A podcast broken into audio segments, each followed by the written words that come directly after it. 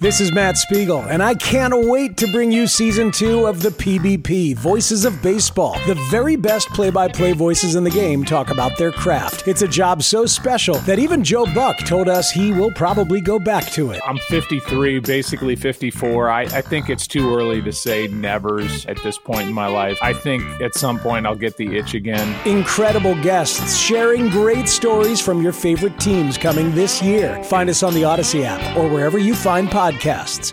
This is Reception Perception, the show. Now, James Koh and Matt Harmon. Uh, on the other side, San Francisco, who, by the way, we talk we talk all this noise about Jarrett Stidham, Davante, they lost the game. They did lose. lost in all this is that San Francisco still won the game. Uh, Brandon Aiyuk, uh, I thought played really, really good football. Oh uh, and I thought he was great. Um, and he looked and he looked great as well. Um, some of the stats that he he racked up came, you know, obviously a little bit later in the game, but that's all good. I thought I thought he played yeah, critical really, really moments in the game. Yes, James, hundred percent. Uh, Twelve targets, nine receptions, one hundred one. And a touchdown. Aiyuk put together a really, really good game he's been putting together a fantastic season too and and yeah um I, I wanted to talk about Aiyuk because listen, I, I kind of want to talk my shit about Aiyuk a little bit, man, because um, yeah, this this is this is why I believe so strongly in like reception perception and as a stuff like a, year to year thing. Like, look, I, have done, I've I've lived this life with with Tyler Lockett before. Um, like remember you and I had those like we've talked about him before the the videos about Tyler Lockett back at NFL Network in like 2016 and like oh man, this guy is going to be a superstar.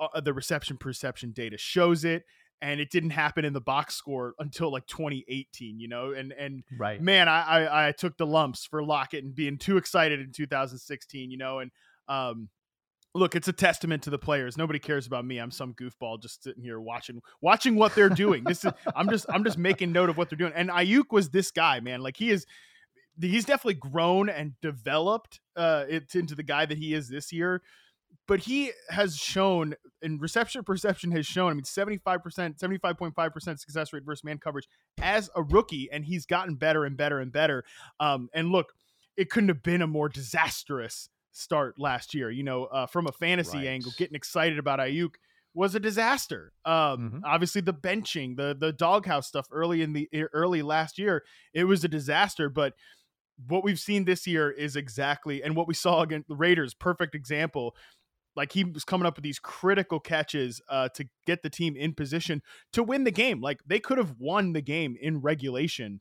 Um. Like that's something that that shouldn't be lost. You know, um, that the fact that they got like Brock Purdy got him down there, and then Robbie Gould missed the field goal that then pushed them into overtime, and then they eventually win right. it in overtime, whatever. But Purdy got him in position. Aiyuk helped get him in position uh, to win the game in the end. But yeah, man, I, I think I'm just so um, I'm very pleased and feel very validated about how Aiyuk has played this year. And I, I like he's gonna he could cross a thousand yards uh next game. And like the 49ers have every incentive to play in week 18 because they can still get the one seed, like depending on what happens yeah, with the Eagles and stuff right. like that. Um, but right now I think even on, I think them even fighting for the two seeds actually really important matters, yeah. because yeah, because uh, if if let's say Philadelphia locks up the one, right? Okay, fine, but think about that team right now. It's like they've got their star, superstar quarterback. He's banged up. You know, yeah. again, like should something happen after their first round bye, the number two becomes very, very important um, in terms of where they're at. So, no, I, I think they've. You're right. Like, regardless of whether or not the one is in play, I think the two being in play is actually really important for them as well. 100%. So um, Aiyuk could get to a 1,000 yards um, next week. He's sitting on 954 and eight touchdowns. And he's just been so much better than the numbers indicate. Like, that's right. that's the thing here because the, the numbers are what they are, but he's sharing an offense with George Kittle and, and Christian McCaffrey and Deebo Samuel. But he has been the consistent biggest factor, I think, from start to finish because he's just just because he's played the whole the whole uh, year. Mm-hmm. He's been this good, man. He's he's just an incredible receiver that I still think is just getting started. So, um, that's my. I'm sorry, that's my little victory lap on on Aiyuk, and just because um the guys, it's one thing when you know RP is like, hey, this guy's the guy, and he goes out and has the year, and it's awesome. It's another though when they like when it doesn't happen right away. Um, yeah. But uh, I feel I feel that uh, Aiyuk is a very um, a very validating case for reception perception because of how he's played this year. The nine catches was a season high, as was the 101 yards. As a matter of fact, the 101 is his first 100 yard game of the entire season.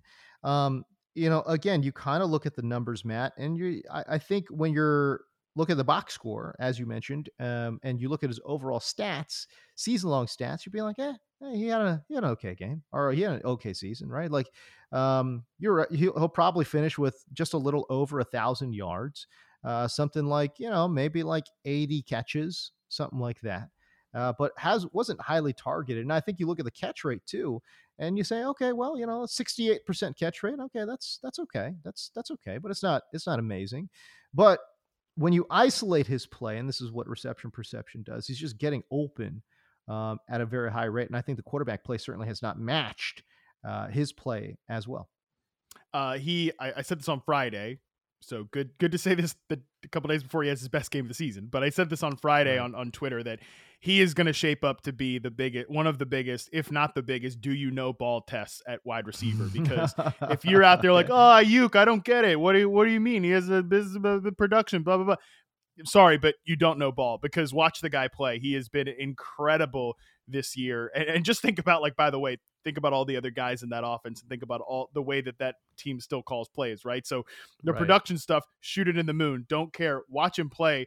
Um, look at the reception perception numbers, which is a direct, uh, all that is is watching watching him play. That's that's watching the games, uh, and yeah. a re- just a reflection of that the guy is a is a stone cold stud. I mean, he is an. I think he is a already a.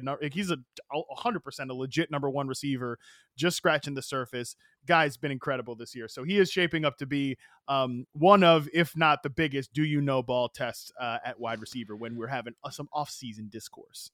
I am very interested to see what San Francisco does at quarterback, man. If they and listen, Brock, we talked about Jarrett Stidham. Brock Purdy's been wow, what a find! Uh, awesome. Uh, it yeah. has been, yeah, what a find for them uh, at uh, at quarterback. Because again, I mean, look at how many of these other teams go to their third string guy and they're just, they're just throwing up all over their shoes. like Brock Purdy's out here actually making plays. You know, uh, is he a great quarterback? No, of course not. But golly, uh, I'll, I'll say this: the guy's not he's not scared he ain't scared. He's gonna go out no. there and make plays, man. That's what uh, that's what I liked about seeing Jarrett Stidham. He's just going out there, just letting him let him hang out, baby. Let's go. Uh, Brock Purdy's got a little bit of that in him too, uh, which is great to see. Hey everyone, this is Bret Boone. Would you know it? I've got a podcast going strong in our fourth year. Tune in as I sit down with my friends, some of the biggest names in sports, media, entertainment, for a lot of fun and in depth conversations. As you know, baseball's been my life. It's been in the family for a long time, but it's a lot more than that here. It's sort of like taking a ride in a golf cart around a beautiful track. Join me every week for multiple episodes on the Bret Boone podcast, available on the Audacy app or wherever you get your podcasts. But that being said, now if San Francisco gets a, an upgraded quarterback, whether they they they find one through the draft, whether they sign a veteran, um, whatever they do, they need an upgraded quarterback. Uh, look, I don't care what anyone says. Jimmy Garoppolo's not it. Um, he's I think he's a, a fine backup. Yeah, but there's all these rumors that San Francisco is going to try to bring him back or whatever. Because, but like, why? You know, but but why would you do that when like Brock Purdy at the very like bare bare minimum has done uh, just a been a reasonable facsimile, like done a great I Jimmy agree. Garoppolo impression. Totally agree. 106.4 passer rating since week 12. Um, totally agree. Come he's on. offered, by the way, he's offered a little bit more with his legs. He's definitely like, and look, he's not perfect on these throws. I get it, but he definitely will push it more than Jimmy will push it uh, for the I most agree. part. Like there were times this year when Jimmy was pushing it down the field a little bit more, but in terms of like deep outside the numbers, uh, Brock is Brock is pushing it. So, and, and by the way, Jimmy's an injury risk. He can't. He, that, part of the reason that I think that the 49ers sold the farm to go get Trey Lance was they weren't confident in Jimmy's ability to stay healthy and consistently right. be available. So, if you're the 49ers, why would I, if it was me? Nobody's asked me, but if it was me, I, I would just say like, hey, I'm a, I'm walking into 2023 with Brock Purdy, who probably could win a play. I mean, I, why could he not win a playoff game? Shoot, why, why, couldn't they win the Super Bowl with Brock Purdy? That's number one. Like I'd yeah, walk into not? it with Brock Purdy and like if Trey Lance goes and wins the job, like is just better than Brock Purdy in the offseason. Like, why not have it? We haven't had a real, like, a good old fashioned 50 50 chance quarterback competition between two guys who are interesting, right? Yeah. Um, like we've had the Mitch Trubisky. Well, they didn't shoot. Even the Steelers were like, "Nah, Mitch Trubisky starting week one. Kenny Pickett got a chance to start week one." like we, it's usually like yeah. dusty vagabond veteran and um, young guy who is definitely going to take the job eventually. We haven't had like a good old fashioned, hey, 50-50. This guy's like give this guy 50% chance, this guy 50% chance. Whoever wins the job gets the job. We hadn't had one of those in a while. Certainly we had one on like a good team in a while. Why can't why can't it be Brock Purdy and Trey Lance in 2023. I think that that's what I would do. I love it. I love it. They're not going to do it, but I love it. I don't know, man. I I kind of I kind of feel like they might, but just because San Francisco's like, one of and like and, and this is Shanahan and they're they're just tinkerers. They tinker all the damn time. They don't stick true. with their guys. Uh, look what they've done at the running back position. They they can't help themselves. They're the fantasy manager that's changing their lineup 15 fucking times every week. They don't stick with their dudes. They tinker all damn day because they think they can outsmart the trends or outsmart the numbers or outsmart the room. That's what Shanahan does. They're you know they're gonna tinker this offseason because that's what they do. I don't know. I, I do think there's another, but there's definitely another side of Shanahan that's like, you know, look, this guy, Mr. Irrelevant, and now look what I've done. I've oh, I've that's true. He's yeah. Okay, I've that na- okay. I like that narrative. I like that narrative a lot. Okay, you, yeah. you like I you know this. There's this whole like idea that oh Tom, they're gonna yeah. they're gonna sign Tom Brady because he's because he grew up a 49ers fan. Didn't you know? Um, why would Kyle Shanahan want to come and be like, you know what, I really needed to get.